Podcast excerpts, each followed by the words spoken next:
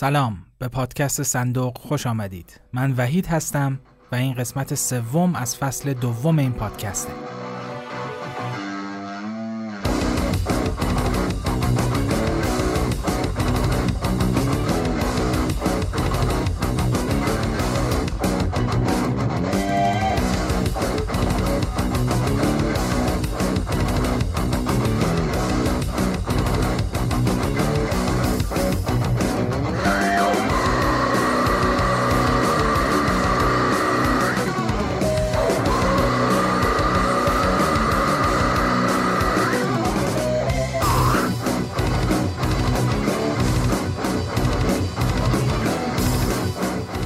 قسمت بخش دوم گفتگوی من با فرزاد گلپایگانی، یکی از چیره دست‌ترین گیتاریست های سبک متال پروگرسیو رو خواهید شنید و یکی از موزیسین هایی که علی‌رغم داشتن استعداد زیاد در زمینه تولید و خلق آثار موسیقی خیلی کمتر شناخته شده.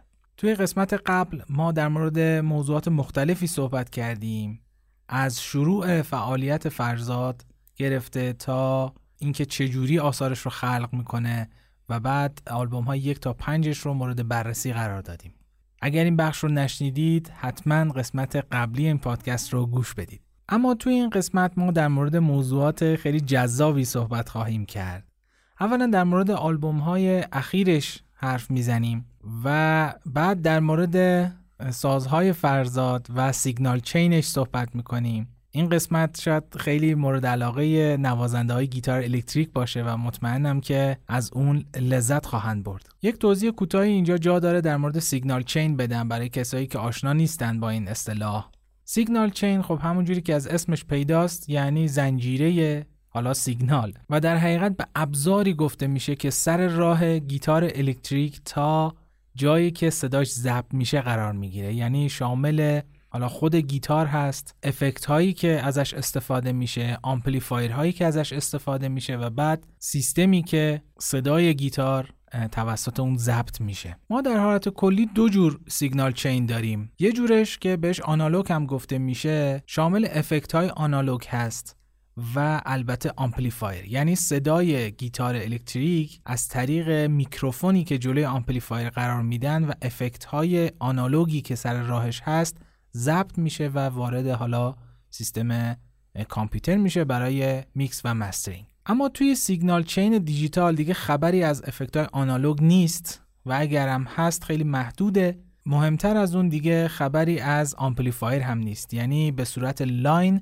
کابل گیتار بعد از افکت‌ها که معمولا دیجیتال هم هستن مستقیما وصل میشه به دی آی باکس یا به کارت صدا یا میز میکس و دیگه آمپلیفایر سر راش نیست و میکروفونی هم مسلماً سر راش نیست و مستقیم سیگنال گیتار وارد کامپیوتر میشه و اونجا به وسیله یک سری نرم افزار شبیه ساز صدای آمپلیفایر گیتار براش شبیه سازی میشه. و نوازنده های گیتار معمولاً توی این دوتا کاتگوری قرار میگیرن و توی این گفتگو مشخص میشه که آیا فرزاد گلپایگانی دیجیتال پرسن هست یا آنالوگ پرسن. و بعد از اون فرزاد به این سوال من جواب میده که آیا به نظرش راک مرده یا نه. و بعد یک گفتگوی رو در خصوص راک ایران خواهیم داشت و میریم سراغ مفاهیم عامتر و در مورد مفهوم هنر و خصوصیات یک اثر هنری صحبت میکنیم و بعد از اون هم به رابطه بین هنر و هنرمند میپردازیم. و بعد فرزاد برای ما توضیح میده که به نظر خودش چرا اونجوری که باید و شاید مشهور نشده و در نهایت به ما میگه که کدوم یک از آثارش رو بیشتر از همه دوست داره و نماینده تمام کارهای خودش میدونه. و بعد هم به ما میگه که اخیراً چه آهنگهایی رو گوش داده و چند تا قطعه رو پیشنهاد میده تا ما گوش بدیم و ازش لذت ببریم. من آدرس سایت فرزاد گلپایگانی و صفحات اون رو توی شبکه‌های اجتماعی در پایین این پادکست در بخش توضیحات قرار خواهم داد. یک بار دیگه جا داره اینجا من اشاره بکنم آثاری که پخش میشن و اثر فرزاد گلپایگانی نیستن روشون من یک توضیح خواهم داد و اونها رو معرفی خواهم کرد. باقی آثار که بدون معرفی هستن همگی آثار فرزادن. و در نهایت فراموش نکنید که بهترین راه برای حمایت از این پادکست معرفی کردن اون به دوستاتون هست و به کسایی که علاقه‌مند به موسیقی هستن. پس هر جا یک علاقه‌مند به موسیقی پیدا کردید خفتش کنید و این پادکست رو بهش معرفی بکنید تا زکات این پادکست رو پرداخت کرده باشید. بیش از این منتظرتون نمیذارم. بریم و بخش دوم مصاحبه من با فرزاد گلپایگانی رو بشنوید.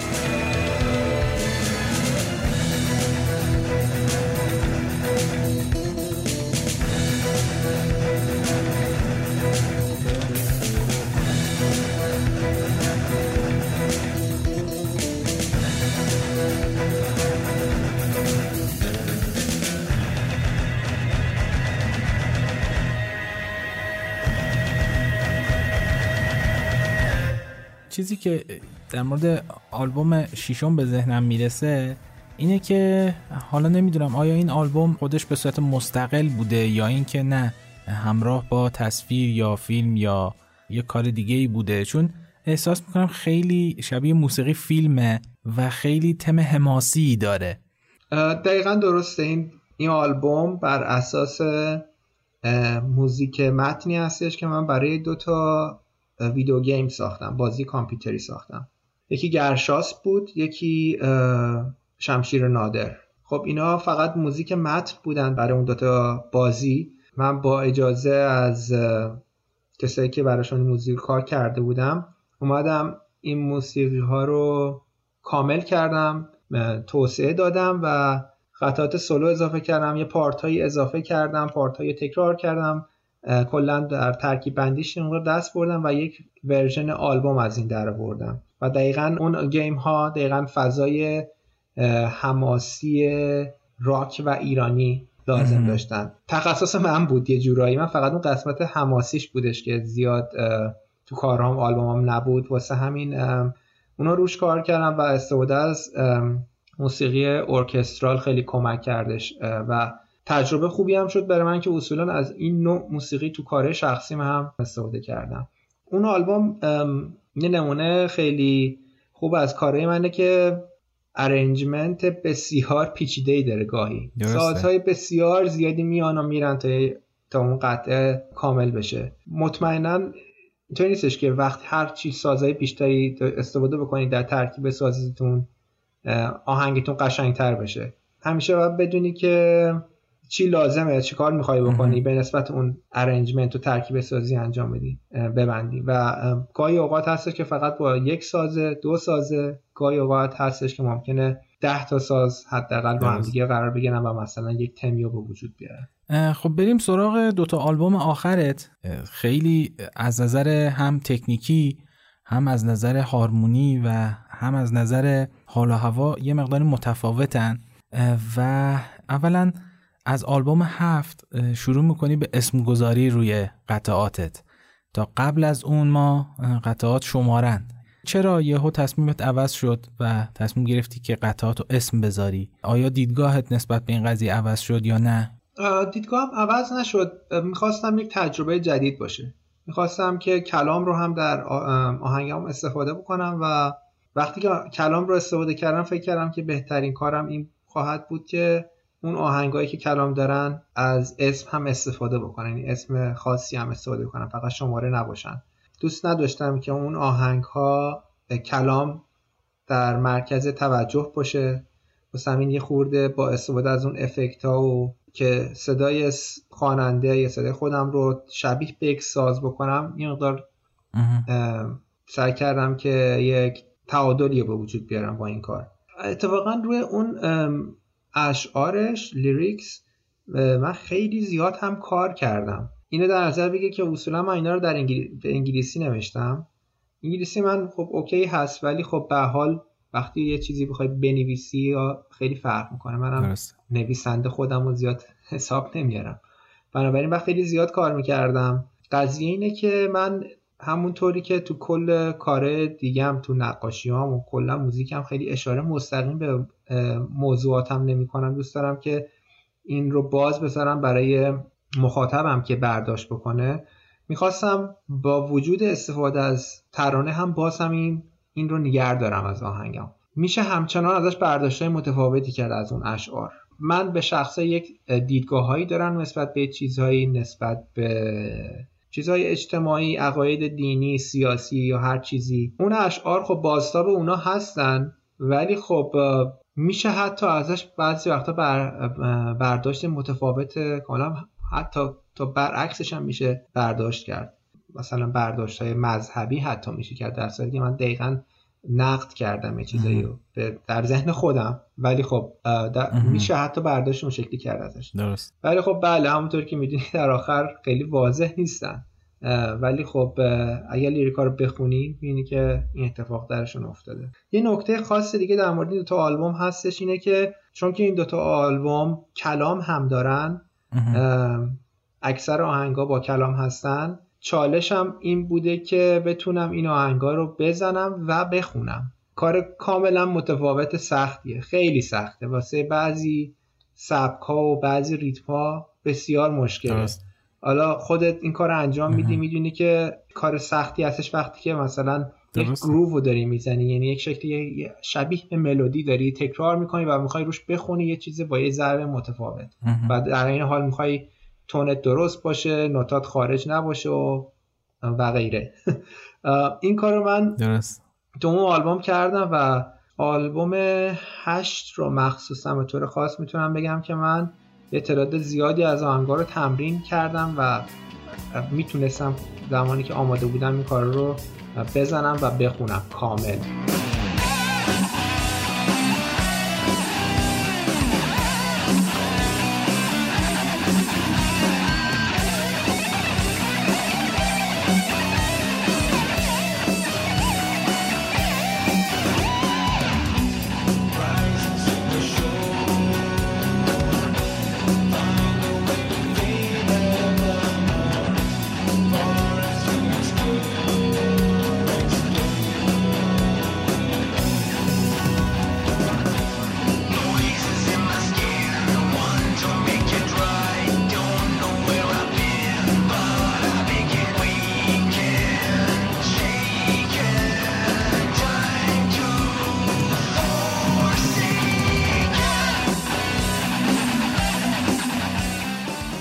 در مورد آلبوم جدیدم، آلبوم نه میشه در واقع که الان بیش از سه ساله که من دارم روش کار میکنم. در واقع مدعی نیستم که من سه سال مدام دارم روی این کار میکنم، نه، من این سه سال اتفاقات زیادی افتاده، جا به جا شدم از محل زندگیم، قضایای زندگی بزرگسالی هست که همه اینا تأثیر گذاشته آره. و کلا روال رو یه مقدار کند کرده برای تولید این آلبوم، کند کرده، ولی وای نسونده. من همچنان این کار رو ادامه دادم و الان در مراحل پایانیش هستش خوشبختانه و من بسیار راضیم از نتیجه، برای اینکه کاری کردم که تابال نکردم، چه از لحاظ ترکیب سازی چه از لحاظ نوازندگی.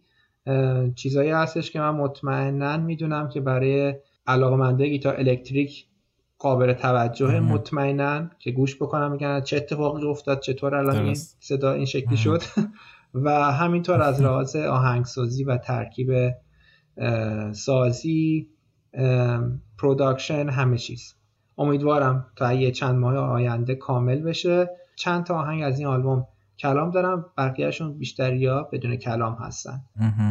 یه چیزی که میخوام در موردش صحبت بکنم، چیزیه که فکر میکنم همه موزیسینا یا باش درگیرن یا کسایی که شروع کارشون هست درگیر خواهند شد. کسی زیاد در موردش شاید حرف نزنه ولی خیلی اهمیت داره. اونم اینه که کلا موسیقی رو چقدر بهش اهمیت بینی و چجوری تو زندگیمون تاثیر میذاره. برای که من خیلی‌ها رو میبینم که بعضی‌ها یه دوره خوبی دوره یه کاری خوبی میکنن و بعد ول میکنن، کلا میرن سراغ یه کار دیگه، یا اینکه بعضی‌ها هستن که خیلی وقت میذارن، خیلی زیاد کار میکنن، تنها کارشونه. ولی اگه خیلی صادق و رو راست بگم، درصد بسیار بسیار پایینی هستند که موزیسینن فقط و زندگی راحتی دارن، نرمالی دارن، نه راحت لوکس، زندگیشون میگذره. اصلا اینطوری بگم، همونطور که میدونی من بارها جابجا شدم، من تهران به دنیا اومدم، بزرگ شدم، بعد حدود سی سالگی ترکیه رفتم، ترکیه چند سال زندگی کردم و بعد از چند سال رفتم آمریکا و هنوزم آمریکا هستم. آمریکا هم ایالت‌های مختلفی زندگی کردم.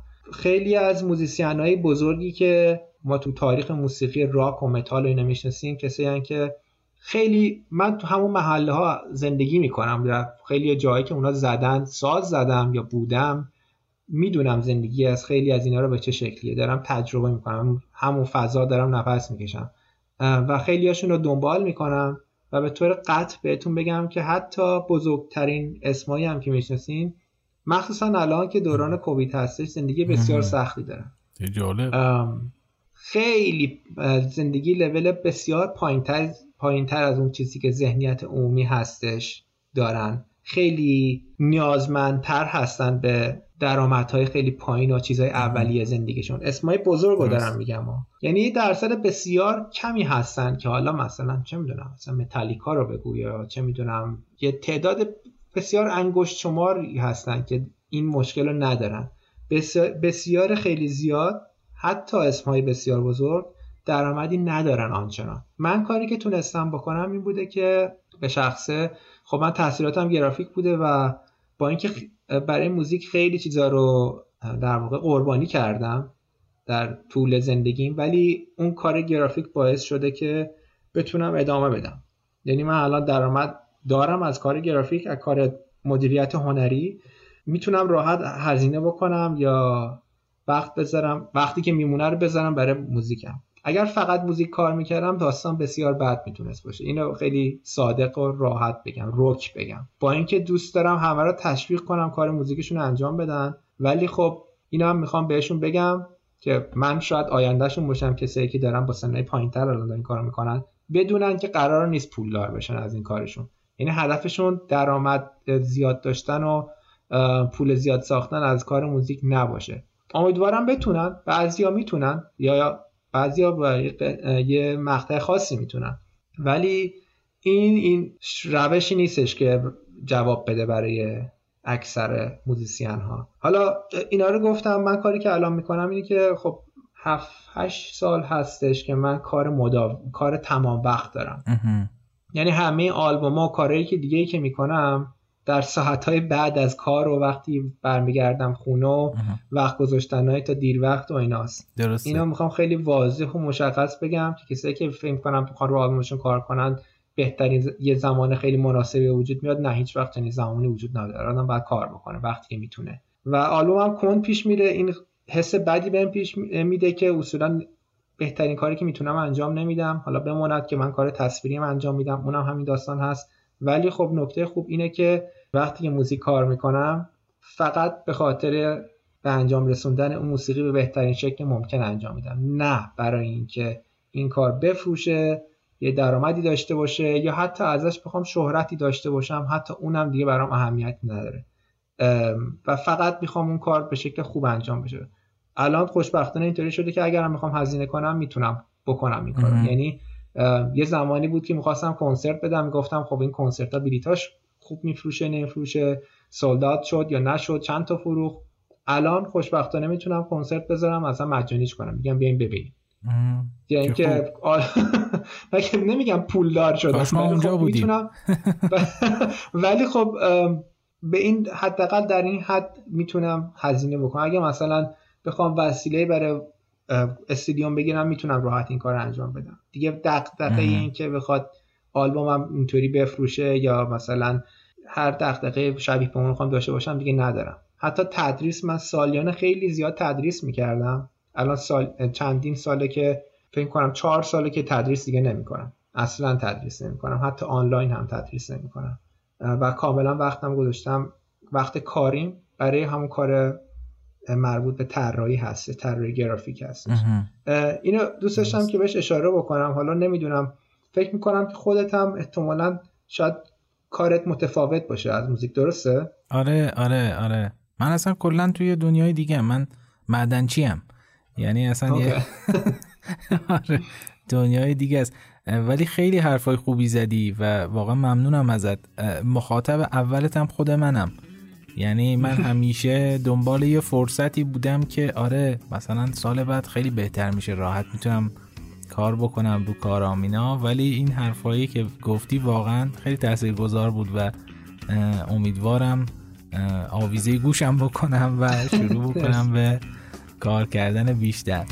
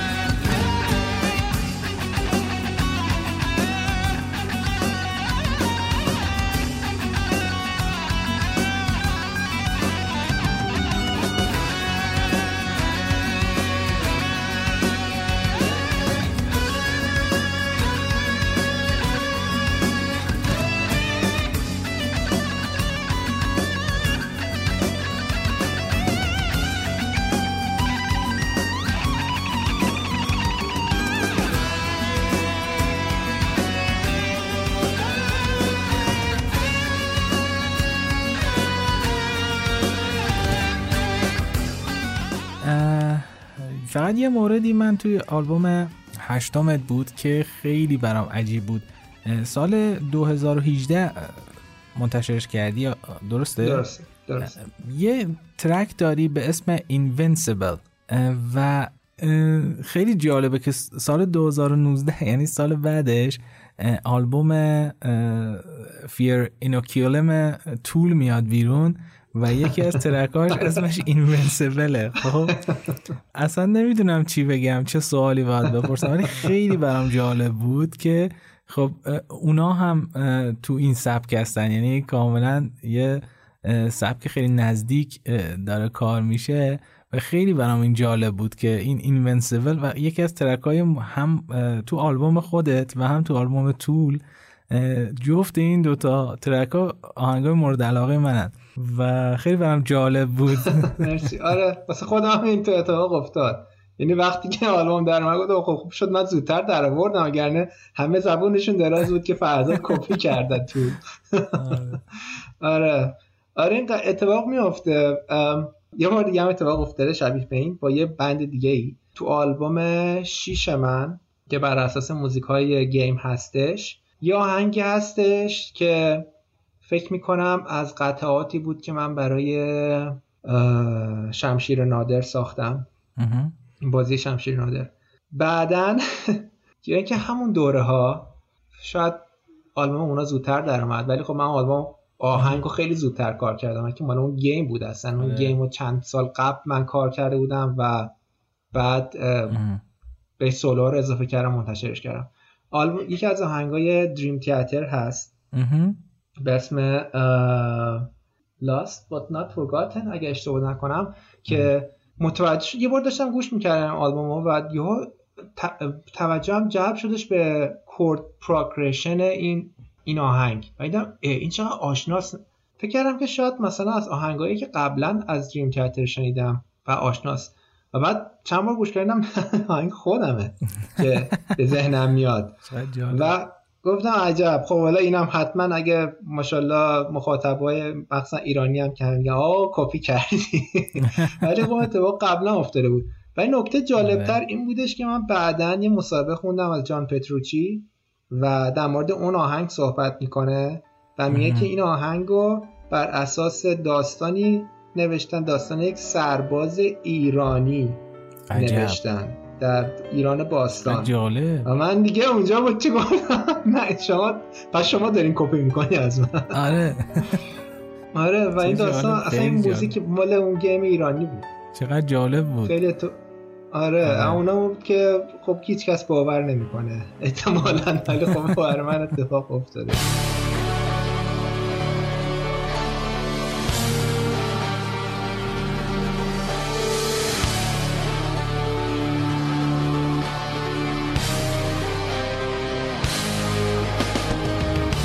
اثری که میشنوید اسمش هست Lost Not Forgotten، اثر گروه Dream Theater.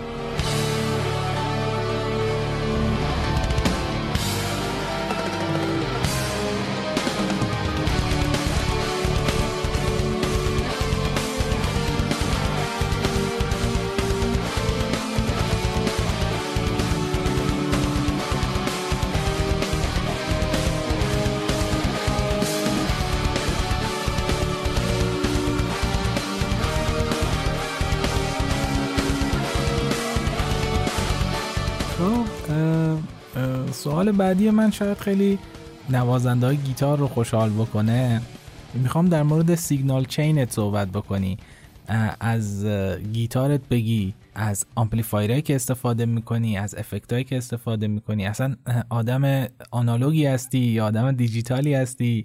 درسته، من آدم دیجیتالی هستم توی که گفتی آه. بیشتر سیستمم کلا دیجیتال هستش و از امپ هم بسیار محدود استفاده میکنم. در حال حاضر بیشتر سیمولیشن هستش، یا از طریق افکت هم، یا اینکه بعد از رکورد تو آلبوم قبلی بعضی ها این کار کردم، امپ کابینت اضافه کردم، ولی در حال حاضر روی افکت هم مستقیم انجام میشه.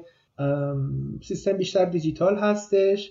من استفاده صحیح و خیلی بیشتر قبول دارم، فکر کنم اهمیت بیشتری داره تا اینکه اکویپمنت بسیار گرون حرفه‌ای آنچنانی داشته باشه. یعنی تو ضبط هم همین بوده، تو در واقع صدا سازیم هم همین هست.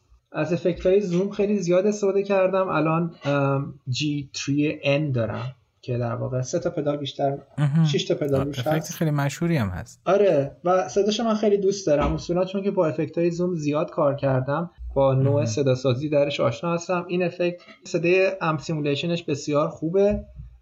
کابینت رو هم جدا میتونیم جدا از امپ تنظیم بکنیم و صدای خیلی خوبی میگیره. یک امپ مینی امپ دارم به اسم لانچ باکس، نمیدونم امپای لانچ باکس رو دیدین یا نه، خیلی کوچولو ان، مثل چمدون لانچ باکس، یعنی مثل ظرف غذان لانچ، این باکس هایی که غذا رو توش میذارم برن سر کار اندازه اوناست. آره زیتی لانچ باکس، اینا رو نمیدونم دیدین یا نه، امپای خیلی کوچولو، ولی صدای بسیار خوبی دارن. صداشون اتفاقا بلند هم هست به نسبت مقصد اندازشون، یعنی واسه یه اجرای کوچیک کافی هن حتی.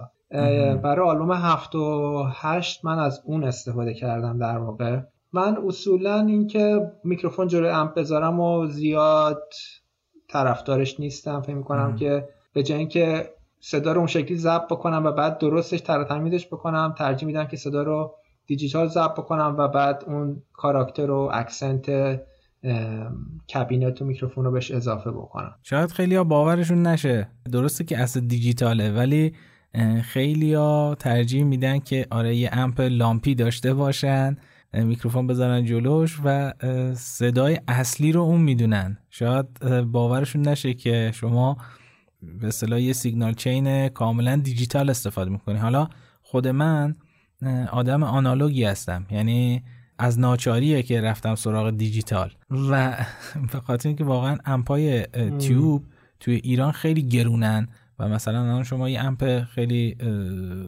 کوچیک هم بخوای بگیری که تیوبه، حداقل بیست میلیون باید پول بدی. اوه.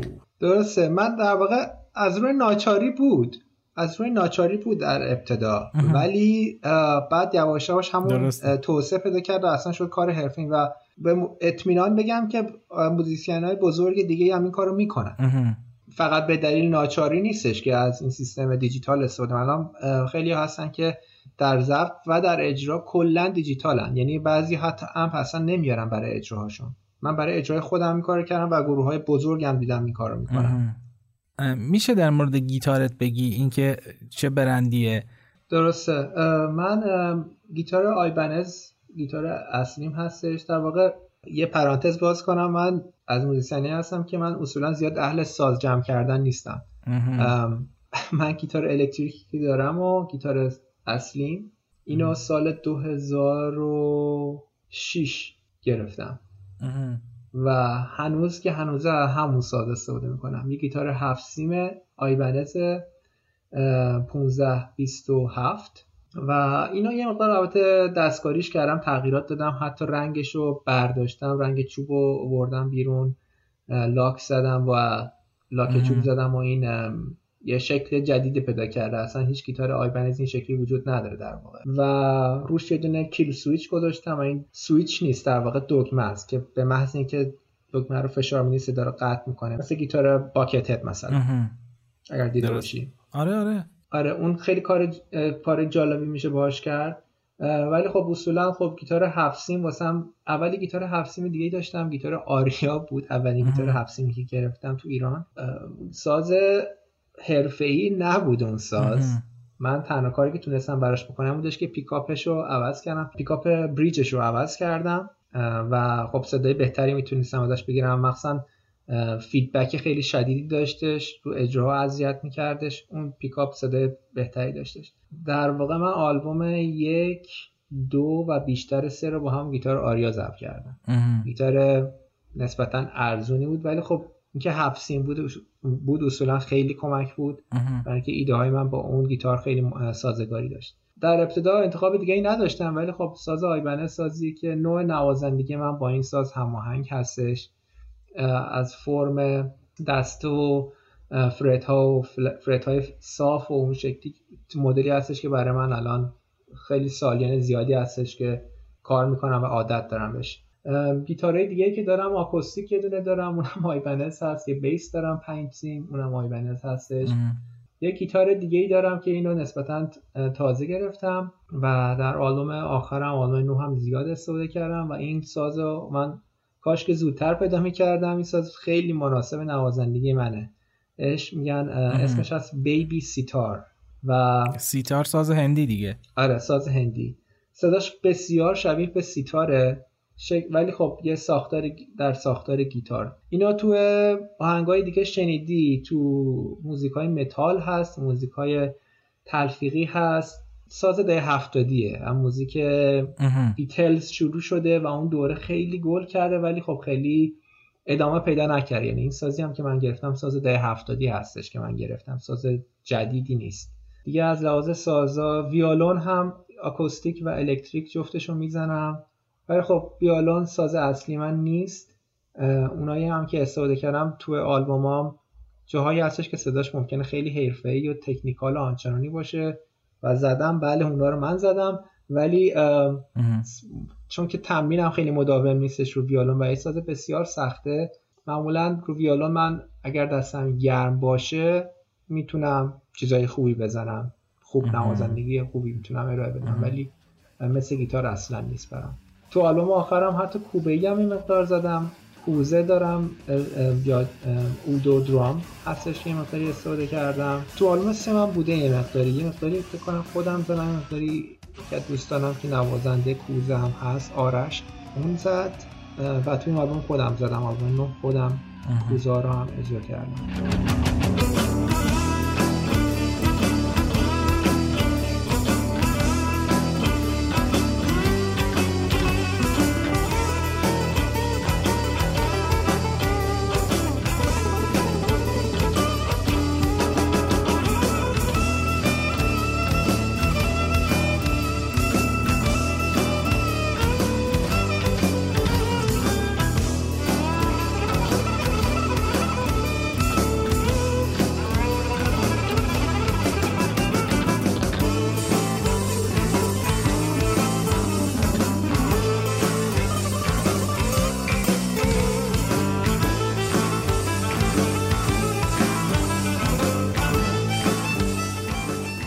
موافقی که راک مرده، چون خیلی از نوازنده ها و موزیسین ها در برهه های مختلف از تاریخ، حتی از دهه شصت شروع کردن، یا یه نفر بلند شده گفته که راک مرده دیگه، تموم شد. آیا با این نظر موافقی؟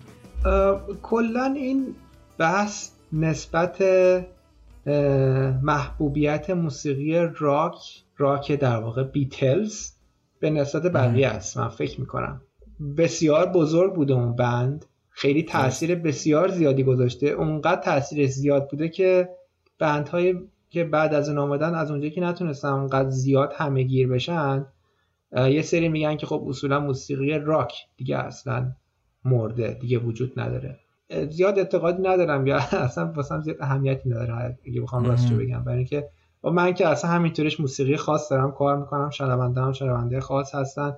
حالا اینکه موسیقی پاپولار هستش، موسیقی راک تجاری یا نه، که اصلا من نسبت بهش چیزی ندارم، اولویتی نداره برام. درسته. خب میخوام ازت بپرسم که اصلا شروع شروع راک ایران رو از کجا میدونی؟ یعنی استارت راک تو ایران از کجا خورد؟ راک ایران رو حقیقتش اینه که حتی نسل منم نمیتونه خیلی خوب نظر بده در موردش، مگر یک نفری یک محققی باشه. برای اینکه قضیه اینه که تا قبل از انقلاب جریان داشته و اتفاقات خوبی میافتاده، فستیوالایی برگزار میشده، بندهایی بودن اجرا میکردن، ضبط میکردن، موسیقی راک خوره خب هبیتر هم وجود داشته، ولی خب ازش نمونه خیلی کمه متاسفانه. شکل انتشار هم فرق میکرده، نوع انتشار کلان عوض شده، یواش یواش به شکل دیجیتال و فرمت‌های دیگه‌ای رفته و نمونه‌های زیادی نمونده. ولی خب خیلی‌ها بودن قبل از نسل من که تأثیر خیلی زیادی گذاشتن و خورد خورد این موسیقی رو به یه جایی رسوندن. برای نسل من متاسفانه زیاد نمونه‌ای نبوده که من به اونا رجوع بکنم و گوش بکنم، تعداد کمی بودن. از کسایی که من بهشون گوش کردم زیاد و مثلا تاثیر گرفتم کسایی بودن که اتفاقا زیاد راک نبودن، بیشتر تلفیقی بودن. مثلا من کار اردشیر فرح رو زیاد گوش میکردم، کار اونا بیشتر آمریکایی لاتین هست موزیکشون، ولی بعضی کار شرقی هم دارن که اونا رو من خیلی زیاد دوست داشتم، کارهایی بودن که من ازشون تاثیر هم گرفتم. ولی خب موسیقی راک که ایرانی باشه و من ازش تاثیر گرفته باشم نه، کسی نبوده. یه تعدادی هستن که تقریبا هم دورای منم، بعضی از بچه‌ها هستن که سنشون شاید یه خورده من بیشتر باشه، ولی خب هممون تقریبا تو یک دوره کارامون رو منتشر کردیم یا کنسرت دادیم یا آلبوم دادیم. خوشبختانه من شانس داشتم که با بیشتریاشون هم دوست باشم. همکاری موسیقایی آنچنانی نشده داشته باشیم، یا اینکه کنسل شده یا اینکه شرایط مهیا نبوده یا هر چی، ولی خب با همدیگه دوستی داشتیم، ساز زدیم. مثلا میتونم از همایون مجدزاده رو نام ببرم که تقریبا هم دوره با ما. البته همایون یه بند دیگه هم داشتن که اول به همراه آگاه بهاری، اونا زودتر حتی چند نمیدونم شاید یک سال چقدر زودتر از منم کنسرت میدادن و بعد کنسرت‌های شخصی من یعنی گروه خودم تقریبا هم دوره بود با گروه های با گروه کتمیان.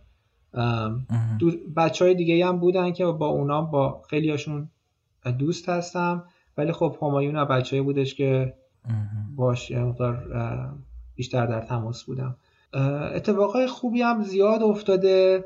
کارهایی که شنیدم احتمالاً کارهای همایون، کارهای کتمیان، کارهایی هم که بیشتر دوست داشتم، به سلیقه من بیشتر سازگار بوده. بعضیا هستش که خوبن ولی خب خیلی تحت تاثیر موزیسین‌های دیگه هن. نوازندگی و همه چی خیلی خوبه تو کارها، ولی اوریجینال نیستن کارها. خیلی انگار مثل اونی که مثلا دریم تئاتر یه آهنگ دیگه هم مثلا داده، یعنی که مثلا چه میدونم متالیکا فران آهنگ هم مثلا کار کرده. ولی خب یه نکته خیلی خوبه کار همایون اینه که اون کاراکتر رو داره. فکر کنم تو آلبوم آخرشون هم خیلی خوب این کار رو ادامه دادن. مثلا استفاده از کلام فارسی و من اصولا حقیقتش سلیقه‌ام نیست، دوست ندارم و خیلی خیلی به ندرت شنیدم کاری که خیلی خوب نشسته باشه کلام فارسی روی موسیقی. درست. و اینکه والا موسیقی سنتیه اون شکلی رو بخوای با موسیقی متال ترکیب بکنی کار بسیار سختریه. همایون اینو واردش شده، تجربه خیلی خوبی داشته، اتفاقا خیلی نمونه خوبیه، خیلی مثال خوبیه که همیشه خوبم هم جواب نمیده این ترکیب. یعنی خیلی هم ممکنه زیاد کار بکنی، ایده خوبی داشته باشی، وقت زیاد بذاری، ولی در آخر در آخر نمیشه، صدای خوبی نمیده. ولی خب بعد کار بکنی مثل مثل آواز خوندنه که ممکنه اول کار ضبط بکنی، بخونی، بعد ضبط کنی، میگه اوه این افتضاح چیه، ولی بعد انقدر روش کار بکنی، صدای خودت عادت کنی، تون تو بشناسی تا شکل بگیره. درست. تو ترکیب موسیقی هم همینطوریه و فکر کنم همایون این کارو کرده و کارهای جدیدشون چند تا رو من شنیدم و مطمئنا ترکیب خوبی انجام شده بود. بعضی کارهای قدیمی‌تر بود که من میشنیدم ازش و فکر کردم که هنوز این اتفاق نیافتاده، ولی تو آلبوم جدیدشون من فکر کنم که یه سریشون واقعا تونستن خوب این ترکیب رو انجام بدن. نسل‌های جدید متأسفانه زیاد نمی‌شناسم، به هر حال من خیلی وقت ایران نیستم، پیگیری می‌کنم کم و بیش، ولی خب نه اونطوری که اونقدر آشنا نمیتونم بشم اونطوری که اگر ایران بودم میتونستم بشم. چیزایی که میشنوم این بر اون بر تک و توک باز دوباره کاری خوبی هست، ولی خب معمولا اینطور نیست که مثلا یه آرتیست یا یه آلبوم کاملش رو مثلا خوشم بیاد، تک و توک پیش میاد. تازگی با کار امین ایوبی آشنا شدم، آلبومش رو تازه منتشر کرده، موسیقی موسیقیش خیلی تو ژانر منه دقیقاً، یعنی سبک کاری که دوست دارم، حالا نه سبکی اصلا میزنم، خیلی درست. چیز هست، نزدیک هست. اونو کارش خوشم اومد، با خودشم کم و... یه کمی در تماس هستم. دیدم بچهای زیادی، حالا الان خاطرم نیست که همه رو بخوام اسم ببرم، چیزایی که الان تازگی گوش کردم و در جریان بودم الان بیشتر اسم ببرم.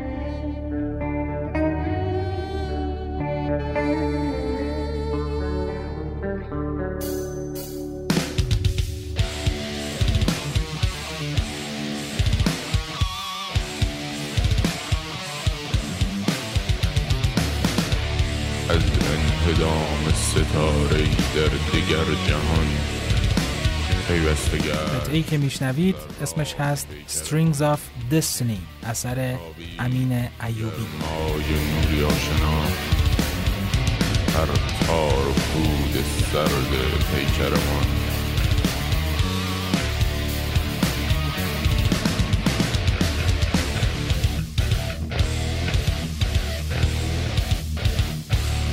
در جامینه تن نوشی زمن آمد، در شاه سر و تن نوری رسن آمد، جانها همه مستن کن جان به تن آمد، از رکت آن جان نوری به تن آمد. خب اصلا دلیل این که به نظرت اون دوره‌ای که شما کار میکردین خیلی موسیقی راک باب شد و خیلی ها گوش میدادن، کنسرت ها پر میشد لباله و اصلا یه داستانی شده بود کنسرت راک تو ایران، یعنی اون بگیر و ببنده و نمیدونم اینا همه نشون از این بود که آره این داره پا میگیره و مخاطب خیلی خوبی داره. دلیلش به نظر چی بود؟ یهو مثلا تو اون سالها چه اتفاقی افتاد که انقدر راک بین حالا حداقل جوونا گل کرد؟ دوران خاتمی یه مقدار فضا بازتر شد و فکر می‌کنم همون دوره بودش که یک کمکی یک کنسرت‌های برگزار شد، با دردسر گرفتن مجوز و اینها موفق می‌شدیم به هر حال کنسرت بدیم یا آلبوم منتشر بکنیم و قبل از اون فضا بسته بود و اوج یک نوع موسیقی هم بود در غرب و آمریکا که حالا یک نمونه خیلی کوچیکش هم در خب به هر حال در ایران اتفاق می‌افتاد و یه بستری یک کمکی براش باز شد و چون قبلا نبود و به هر حال طرفدار این سبک هم وجود داشتن، نه فقط فقط به خاطر ایران، اصولا اون سبک خیلی دوران طلایی داشت تو موسیقی متال و راک، یه طیفیش هم در ایران اتفاق می افتاد، واسه همین اون موقع طرفدار فکر می‌کنم بیشتر بودش. الان نمیدونم چه جوری، الان میدونم تا مدت زیادی اصلا کنسرت برگزار نمیشد، فقط یه مواقع خاصی معمولا یه مقدار فضا بازتر میشه به شکل خیلی موقت، صلاحه که فضا بازتر بشه شاید. آه بعد از اون دوباره متاسفانه نمیدونم برگزار بشه، فقط میشتم که کنسل شده یه چیزایی. آره تو اشل کوچیک برگزار میشه، مثلا تو شهرستان میبینی که کنسرت های خیلی کوچیک و بهش کنسرت کارگاهی میگن، یه سری نوازنده هایی که حالا از طریق آموزشگاه موسیقی میتونن یه مجوزی بگیرن در حد مثلا هفتاد هشتاد نفر بتونن یه اجراهایی بذارن، ولی خب مخاطب کمی دارن، یعنی شما اگه بخواید توی ایران بیشتر از صد نفر بلیت بفروشی باید بری تو پروسه مجوز گرفتن. این خیلی فرصت قبلا هم بود ولی خب اه. خیلی رایج نبود، وگرنه میشد این کارو کرد قبلا هم. ولی یه نکته خوبی دیگه که هستش من میبینم، حالا یه سوال این دفعه شاید از تو باشه که تو من بگی، من اینه که اینه که من از شما میپرسم با قول آره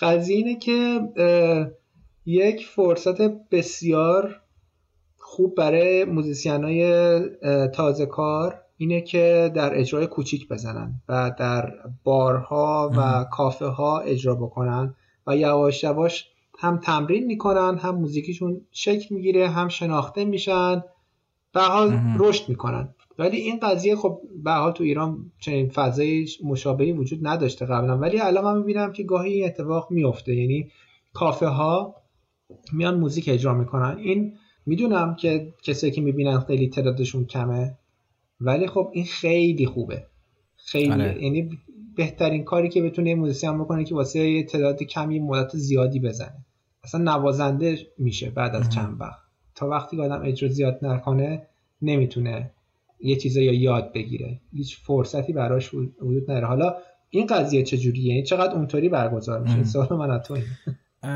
ببین اجرای کافه‌ای که حداقل تا قبل از اومدن دولت جدید تا حدی کم و بیش بود و من خودم هم چند تا اجرا رفتم، اجرای کافه‌ای، منتها الان نه، الان یه مقداری قضیه پلمب کافه‌ها و اینا دوباره چیز شده، خصوصا بعد از این کووید که اومد و کافه‌ها چیز شد، کلا یه مدت تعطیل بودن و اون به کنار، اون خودش یک معضل بزرگیه.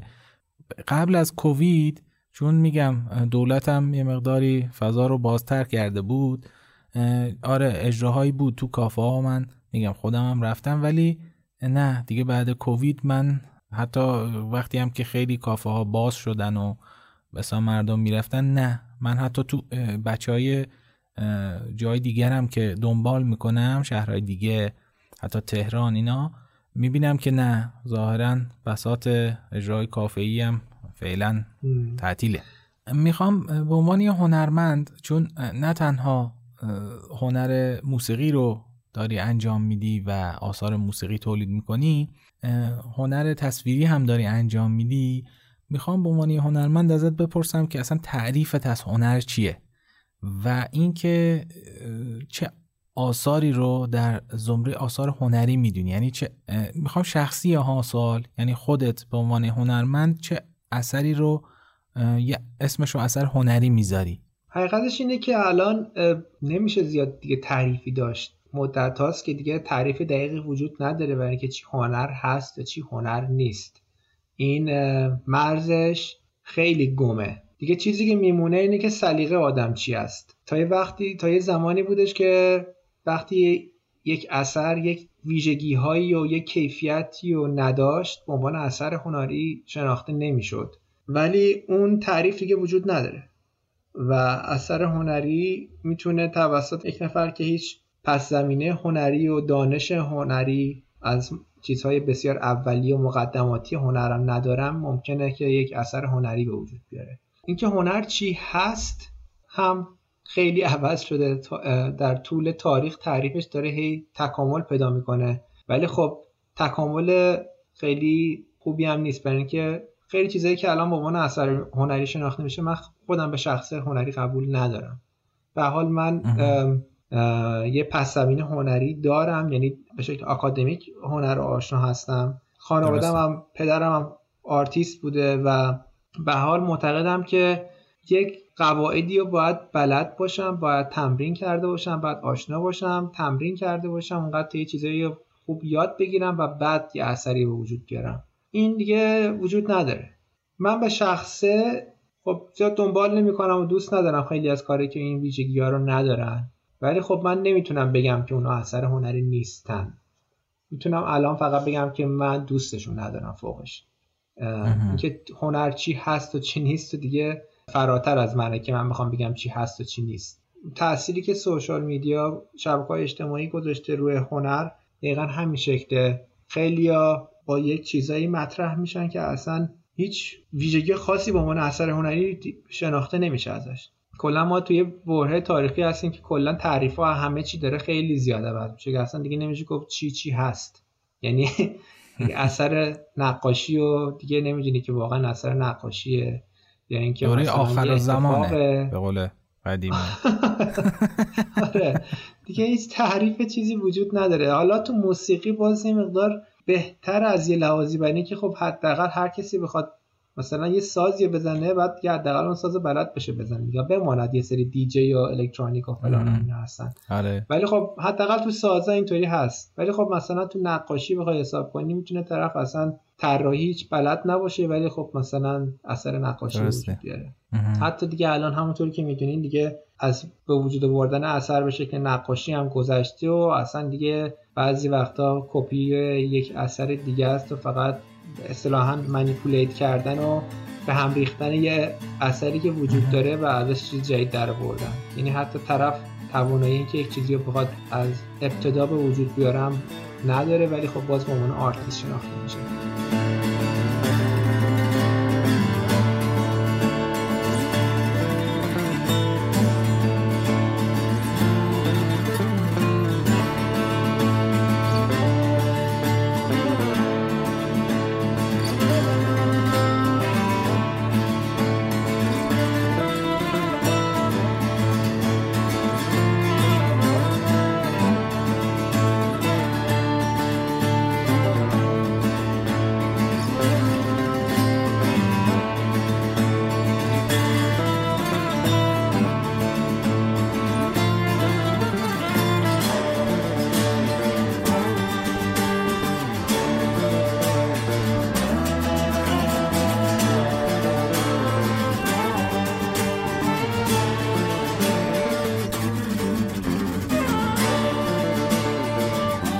بدونم که نظرت در مورد رابطه بین هنر و هنرمند چیه؟ یعنی ما میتونیم یه اثر هنری رو جدا بکنیم از به وجود آورندش و بگیم خب حالا این شخصیت این آدم هرچی هست باشه، ما هنرش رو نگاه میکنیم و هنرش رو گوش میدیم؟ هم آره هم نه. یه چیزی که خیلی واضحه اینه که هنرمندا به دلیل قریحه‌شون، به دلیل شرایط ذهنیشون و مدل فکر کردنشون، آدم‌هایی نیستن که باشون با شخص خودشون راحت بشه کنار اومد. باشون کار کردن، باشون معاشرت کردن سخت، آدم‌های مشکلی هستن.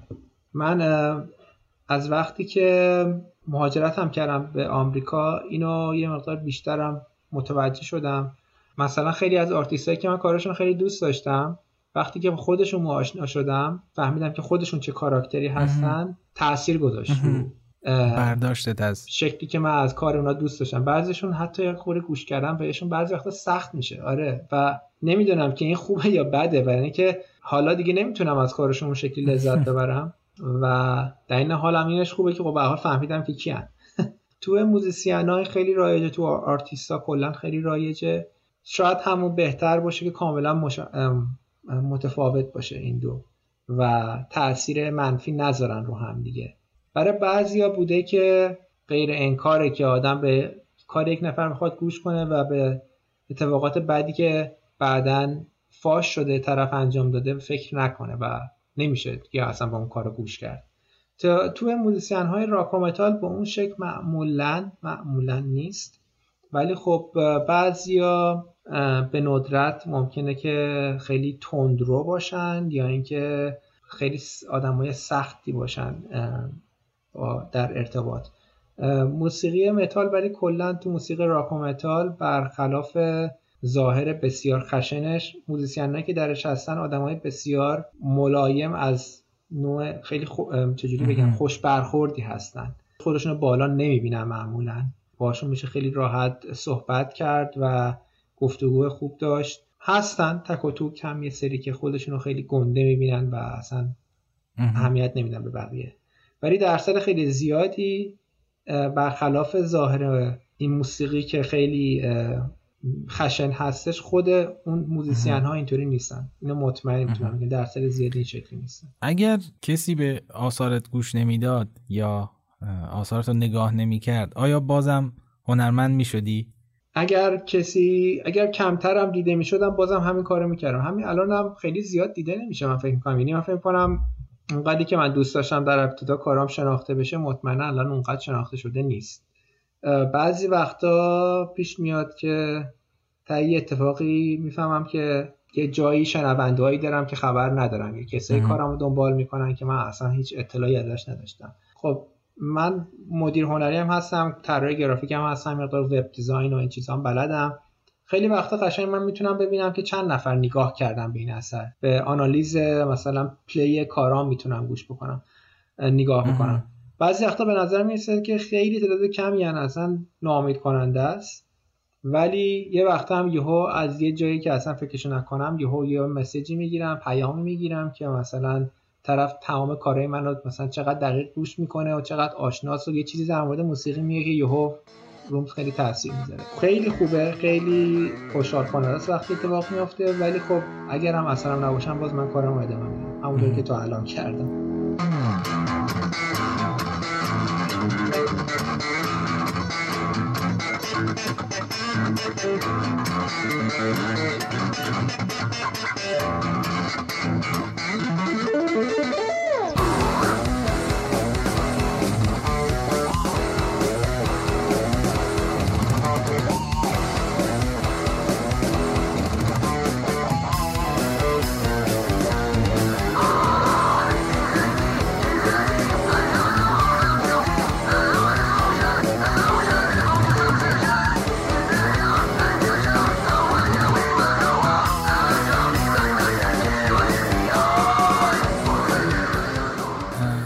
فرزاد جان، کمتر نوازنده‌ای دیدم که به چیره دستی تو باشه.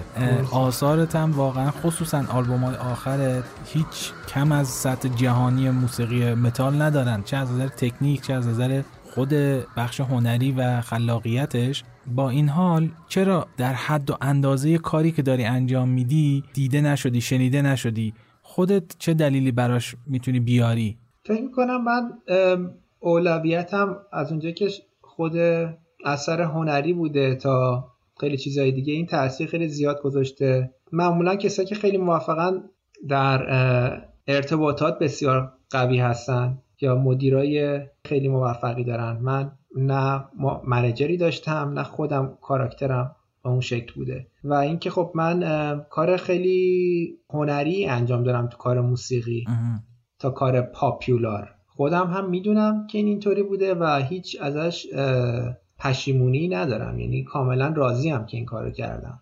من دیگه افتخاراتم اینه که اصولا هیچ وقت نیومدم پروژه موسیقیه که دوست ندارم و بهش اعتقاد ندارم و فقط بیام کار بکنم، برای فلان کسک ساز بزنم، گیتار بزنم یا کنسرتش بیام اصلا اجرا بکنم. هیچ وقت این کارو نکردم. درست. و فقط موزیکی که بهش اعتقاد داشته رو کار کردم. شاید اگر من فعالیت موسیقی به شکل حرفه‌ای در آمریکا شروع کرده بودم اینطوری نبود، اوضاع خیلی بهتری داشتم از لحاظ شناخته شدن در موسیقی. ولی خب من تو ایران یک کار خیلی خاصی میکردم که خب اصولا موزیک راک یا طرفدارش خاص بود، اون مدیرم که من کار میکردم باز هم خاص‌تر و کمتر بدون درست. کلام هم بود. همه این شرایط باعث شدش که مخاطبم انحصاری تر باشن، خاص‌تر باشن، کمتر باشن تعدادشون هم. خب به هر حال اینجا بهترین شرایط اینکه مثلا یک موزیسین هم بخواد رشد بکنه بوده، حالا همین الان تو این چند ساله نه، ولی خب جایی که من زندگی میکنم میتونست بهترین جا باشه. ولی خب یه خورده من بعد دوباره از اول شروع میکردم این کار اگه میخواستم این کارو، من بعد دیگه گذشته بود برای من. البته من هیچ ابایی از اینکه تو اجراهای کوچیک بزنم برای تعداد کم اجرا بکنم هیچ وقت نداشتم. اجرای آخرام هم همه همینطوری بودن، جاهای بسیار خوبی بودن، ونیوهای بسیار مطرح لس آنجلس و آمریکا بودن. حقیقتش اینه که تعداد خیلی زیادی هم آدم اونجا نبودن، اصلا خیلیشون اصلا گنجایش خیلی زیادی ندارن. ولی خب اینکه بخواستم خوب شناخته بشم مستلزم این بود که من تو همچین کلاب‌های بسیار مداوم هی ساز می‌زدم که نمیتونستم این کارو بکنم و حقیقتش اصلا دیگه اهمیتش هم از بین رفت برام. یعنی الان ترجیح میدم اگر بخوام سرمایه‌گذاری کنم از لحاظ زمان و همه چیز برای موسیقیم، ترجیح میدم که ضبط باشه برای اینکه ازش میمونه و هر کسی میتونه گوش بکنه. من اگه بخوام کنسرت بدم بعد بندم آماده بکنم و با هم دیگه تمرین داشته باشیم، بریم استودیو و این خیلی شرح خودت آشنا هستی دیگه، میدونی چه جوریه. کلی وقت و هزینه است و در آخرش هم ممکنه اجرا کسی نیاد. بعد چند وقتم تمرین نکنی همونی هم که تمرین کردی انگار که تمرین نکردی. دقیقاً همین. بنابراین من ترجیح میدم الان فعلا وقت رو بزنم روی ضبط. مطمئنا اجرا هم باز هم خواهم داشت، هرچند که الان کلا همه چی داره عوض میشه، یعنی شیوهی که موزیسین‌ها شناخته شده میشن هم دیگه به شکل اجرای زنده فقط نیست که رو سوشال میدیا گاهی اوقات هستش که تاثیر داره. خیلی از کسای موزیسینایی که فالوورای خیلی زیاد دارن اینا حتی قابلیتی ندارن که لایو بذارن، اصلا تو لایوشون قضیه داستان متفاوت خواهد.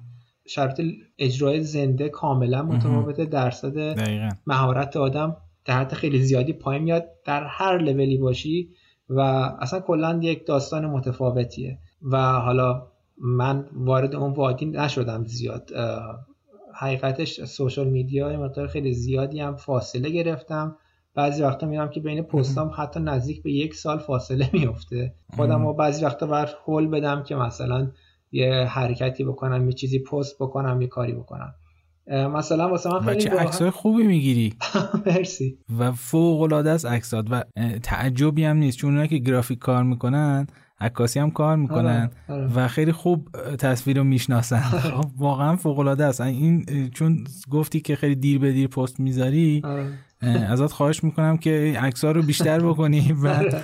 واقعا لذت بخشه. حتما آره. حتما مرسی. ببخشید آره. وسط حرفات اومدم. نه نه لطفا بگو هر چیزی که به ذهنت میرسه. من حالا برنامه‌م اینه که اگر همه چی خوب پیش بره به محض اینکه این آلبومم کامل بشه من شروع کنم به ساختن کلیپ‌های کوتاه. نه فقط من ساز زدن این کاری که خب هر لحظه میتونم بکنم. حقیقتش اینه که من میتونم هر روز یه پست راحت بذارم برای اینکه بدای نوازی راحت میکنم. تخصصاً بدای نوازی هم. هر وقت سازو بردارم میتونم چیزی بزنم. ولی درسته. دوست دارم که چیز خاص باشه. فقط همین که ساز زدن تنها چیز جالبی نیست برام. یعنی دوست دارم که هنر تصویری هم درش قاطی بکنم و یک اثر جالبتری وجود بیارم. یک انیمیشن هایی درست میکنم، ویدیو تری دی، تو دی اینا رو با هم قاطی میکنم و یک کلیپ های کوچیکی درست میکنم. این برنامه‌م اینه و فکر میکنم که اونا حالا تو سوشال میدیا احتمالاً طرفدار خواهد داشت. من اینکه یه سری تخصصام میخوام هم یه قاطی بکنم که قبلا زیاد نکردم. این تکنیک‌های انیمیشن و اینا چیزایی که نسبتاً هم جدیداً تخصصم بیشتر شده و فکر میکنم الان خوب جای کار داره که اینا رو همه رو با هم دیگه بیارم توی کلیپ‌های کوتاه به همراه موزیکم.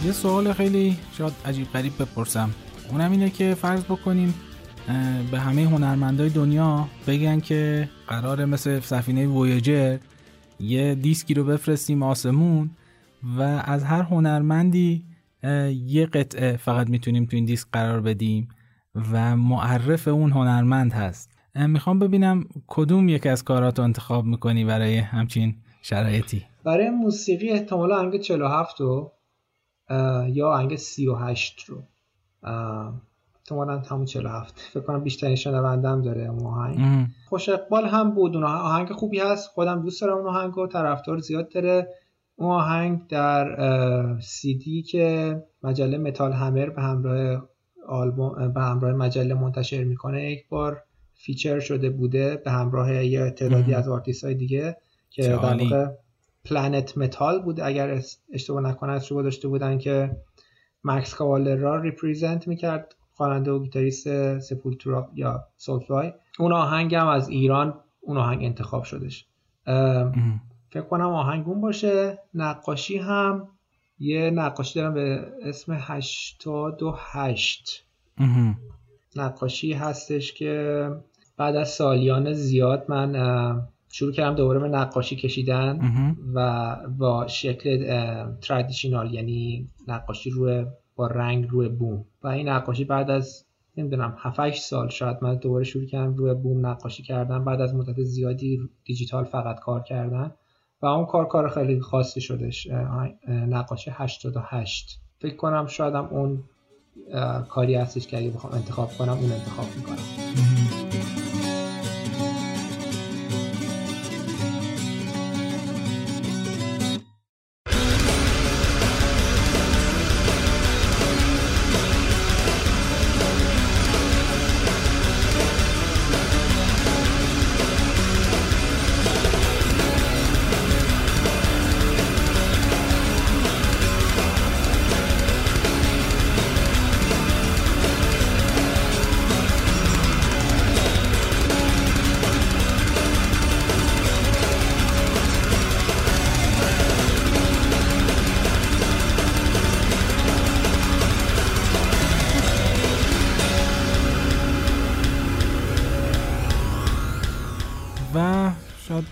دو تا سوال آخر رو بخوام ازت بپرسم، یکی این که آیا آدم خوشحالی هستی؟ من آدم خوشحال در رابطه هام هستم، یعنی اگر من یه نفر جدیدی رو ببینم، تو اگه من نشناسی ببینی جای منو، من خوش برخورد و فکر میکنم راحت باشم در گفتگو و اینا، ولی درونی نه. من اینطوری نیستم، یعنی خوشحالی کسایی که تجوری بگم هرچی آدم کمتر متوجه بشه از این بربر یا چشمش باز باشه یا توجه کنه، هرچی کمتر این کار انجام بده بیشتر خوشحاله. یعنی هرچی آدم ندونه انگار خوشحالتره، هرچی آدم بیشتر بدونه ناراحتره. منم اصولا تأثیر زیاد میگیرم از این بربر، ولی اینطوری نیستم که توجه نکنم، یعنی همه اتفاقاتی که در هر جای دنیا میفته رو این نیستم که اهمیتی ندم و همه اینا باعث میشه که آدم خوشحالی نباشم فکر میکنم. میدونی قضیه اینه که خب خیلی از حتی کمدین‌ها اینطورین، خیلی از کمدین‌های موفق هم حتی اینطوری بودن، آدمای بسیار شادی به نظر میان ولی درون فرق میکنه قضیه. موافقی یعنی که نه؟ آره کاملا کاملا موافقم، اتفاقا کاملا چیزیه که عقیده خود منم هست. و حالا به عنوان سوال آخر این که آخرین چیزی که گوش دادی موسیقی چی بوده و چیزی که بتونی معرفیش بکنی به شنونده های ما و دعوتشون بکنی که برن گوش بدن؟ آلبوم آخر Dreamcatcher رو خیلی زیاد گوش کردم، آلبوم بسیار خوبیه، فکر کنم چند تا آلبوم آخریا اینا یکی از بهترین آلبوم هاست. آلبوم جدید Exodus رو زیاد گوش کردم، دوست داشتم زیاد. از کارهای وطنی کسی که اشاره کردم قبل، امین ایوبی، آلبوم پاکباز، اینو توصیه میکنم گوش بکنن بچه‌ها. موزیک بچه اهل موزیک فکر کنم دوست داشته باشم، موزیک تلفیقی و راک. منتظر کل آلبوم کاتمیان هم هستم، فکر کنم کل آلبوم هنوز منتشر نشده، فکر میکنم تک آهنگ منتشر کردن. تا الان چیزایی که شنیدم خیلی خوب بوده، منتظر کل آلبوم هم هستم. و در آخر اینکه آیا چیزی هست که من بهش اشاره نکرده باشم و بخوای بگی یا اصلا حرفی هست که بخوای حالا با شنونده های ما در میان بذاری؟ نه فکر میکنم به حال صحبت همه چیزو کردیم، خیلی ممنون که وقت گذاشتی و سوالای خوبی برام انتخاب کردی. امیدوارم که گفتگومون به درد بعضیا بخوره، بتونه تأثیری داشته باشه در روال کاریشون.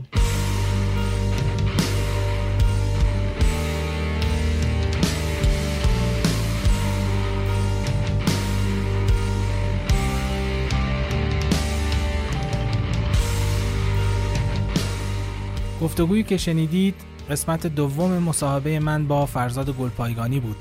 امیدوارم شما هم مثل من از این گفتگو لذت برده باشید.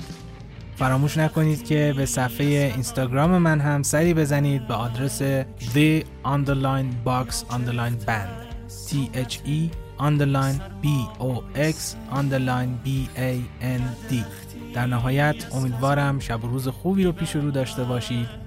مراقب خودتون باشید و همچنان به موسیقی خوب گوش بدید. قطعه‌ای که میشنوید قطعه درخت است از گروه کهتمیان، سینگل ترکی که این گروه منتشر کرده و به صورت رایگان در اختیار علاقمندان به موسیقی قرار داده.